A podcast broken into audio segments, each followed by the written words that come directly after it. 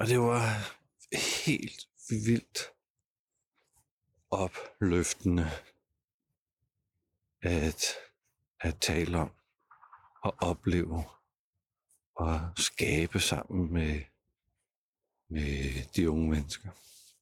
Jeg tog til mine forældre efterfølgende og sad og sludrede lidt om, hvad det var, jeg havde oplevet.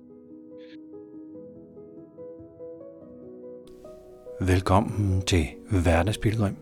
Mit navn det er Flemming Christensen.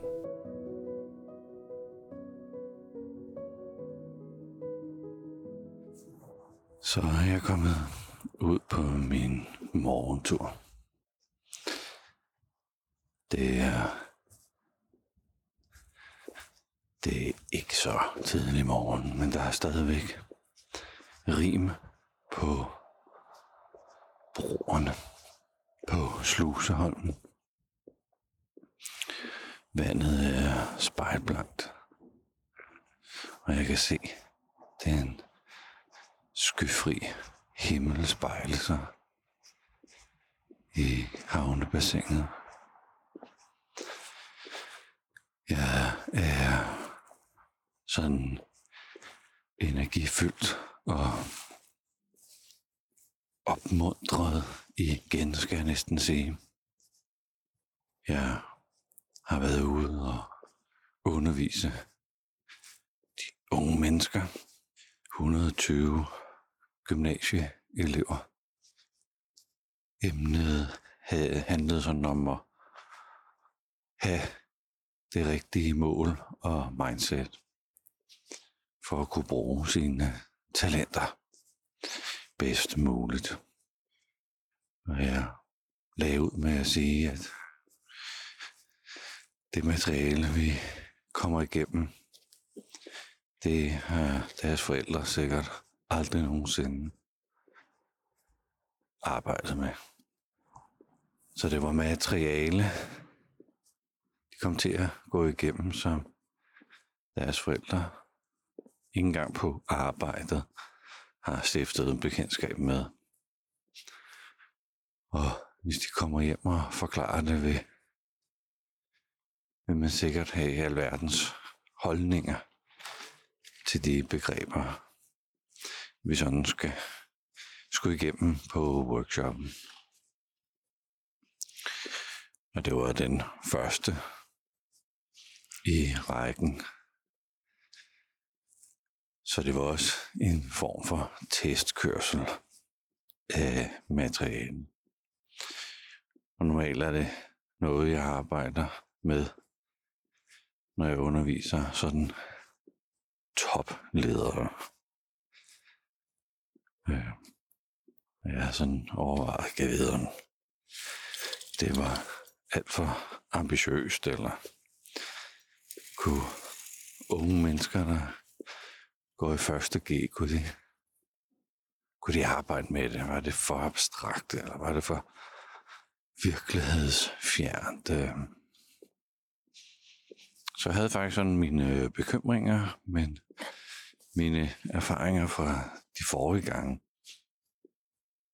hvor jeg har været ude og skulle levere et eller andet til, til netop den her gruppe unge mennesker, der har det jo bare sprunget durk ind i det, og kan sagtens se perspektivet og visdommen og meningen og relevansen. Så vi skulle arbejde med nogle begreber, der hedder retning og mål og antagelser. Og det her med at have en retning for det, man gerne vil. Og så bagefter sætte sig nogle mål. Det virker jo som den mest naturlige vej frem. Men øh, mange af deres forældre lever i jobs, hvor man faktisk har masser af mål uden retning. Og da vi sådan diskuterede, jeg ved, hvordan det ville være at have en masse mål, men ingen retning. Så da vi diskuterede, hvordan det ville være at leve øh, med masser af mål ingen retning, så var det sådan det dybeste ord, der kom frem, det var håbløst. Det, det var håbløshed. Meningsløshed. Øh, pseudo-liv. Og urealistisk. Da er nævnt for dem, at det er nok betingelserne for rigtig mange, der går på arbejde i dag. At man har fået en masse mål.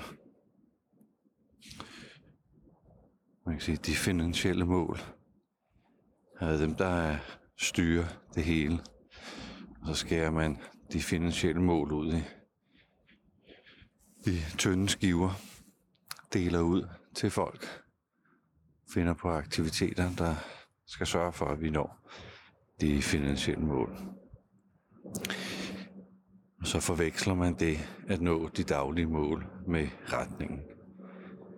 Men hvor man selv flytter sig hen, hvor teamet flytter sig hen, hvor virksomheden flytter sig hen, det fortaber sig. Og det synes en masse mennesker at kunne udholde.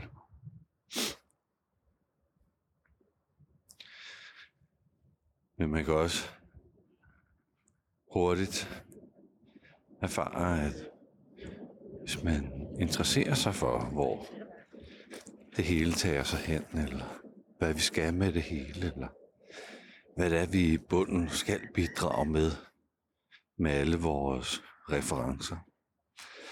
Så alle vores leverancer, så øh, opstår der en, en, øh, en mere sådan engageret og der opstår en mere meningsfuld fornemmelse af, hvad er det, jeg egentlig gør med alle mine ihærdige anstrengelser. Så det var sådan et lille, lille kuriosum, der er dukket op. Så skulle vi jo til at arbejde med opgaven. Hvilken retning oplever du, at du har i dit liv? Hvis man er voksen, så er det et svært spørgsmål. Og der er også noget forfængelighed inde i det, fordi det er jo ligesom en del af metafortællingen i samfundet, at vi skal være på vej et sted hen. Vi skal ligesom have gjort os nogle tanker om, hvad, hvilken retning tager mit liv. Men det var de unge sådan ret friske på at, at kaste sig ud i. Og det her med, at retningen er jo sådan lidt diffus. Uha, jeg kunne godt tænke mig at opleve nogle spændende mennesker, som er optaget af et eller andet fantastisk, som de er begejstrede for at blive smittet af dem. Og måske gøre det i forskellige kulturer rundt omkring i verden og finde ud af, sådan, hvad er det, jeg egentlig er skidegod til at få en fornemmelse for det, og det, det, der kunne jeg da godt tænke mig at bevæge mig hen. Det er jo en meget fin retning formuleret af et ung menneske, som måske for første gang lige blev bedt om så præcist at overveje retningen med det. Man har lige startet gymnasiet her for nogle måneder siden. Og så, så skal man sådan på workshop, og så bliver man sådan bedt, bedt om at tænke i retning. Det gik virkelig godt. Så lavede vi reflekterende teams, hvor man delte sin retning, og en gruppe omkring en sad og reflekterede over, hvilke mål, der kunne være gode at nå, som på en eller anden måde understøttede retningen og holdt retningen ved lige. Og det var bare virkelig, virkelig gode til at støtte og inspirere hinanden. Og fordelen ved reflekterende teams, det er jo, at man tager det, man kan bruge. Og hvis man har fået nogle forslag, og ikke kan bruge til noget, så skrotter man jo bare. Så det er sådan en quick proces til at få nogle øh, idéer til, til sine mål. Så øh, her sidder så 120 unge mennesker med sådan en fornemmelse for noget retning. Og en fornemmelse for, hvilke mål. Og så gik vi til antagelser. Så kan vide, hvad den enkelte havde af antagelser, eller tanker, eller idéer om den her retning og målene. Det kunne være noget med, at jeg antager, det er godt at få mig et øh, studiejob, hvor jeg på en eller anden måde kan lære noget, mens jeg er der. Det er nok, det er nok en god idé. Jeg antager, at jeg skal eksperimentere lidt med mine interesser og prøve at melde mig ind i nogle grupper af arbejdsgrupper af unge mennesker, som laver noget andet end mig. Jeg antager, at det er en god idé at lære sprog og bare være virkelig, virkelig god til et par sprog. Og sådan nogle antaler, det, det antager jeg. Det var altså også meget, meget, meget fint at høre om antagelserne. Vi rundede af med, om der findes gode eller dårlige mål og retninger. Og man kan sige, at den gode, den gode retninger, de gode mål, er nogen, der er vores egne. Og knap, knap så gode er jo, hvis det er vores forældres ambitioner, vi lever ud i vores liv, eller samfundet, eller nogle andre end vores egne. Og man kan stoppe op der og få en fornemmelse af, hvorfor gør jeg egentlig det her? Det har jo ikke noget med mig at gøre. Så det er hele tiden at være, være opmærksom på, at, er det her virkelig mig? Så hvilke antagelser har jeg om det hele?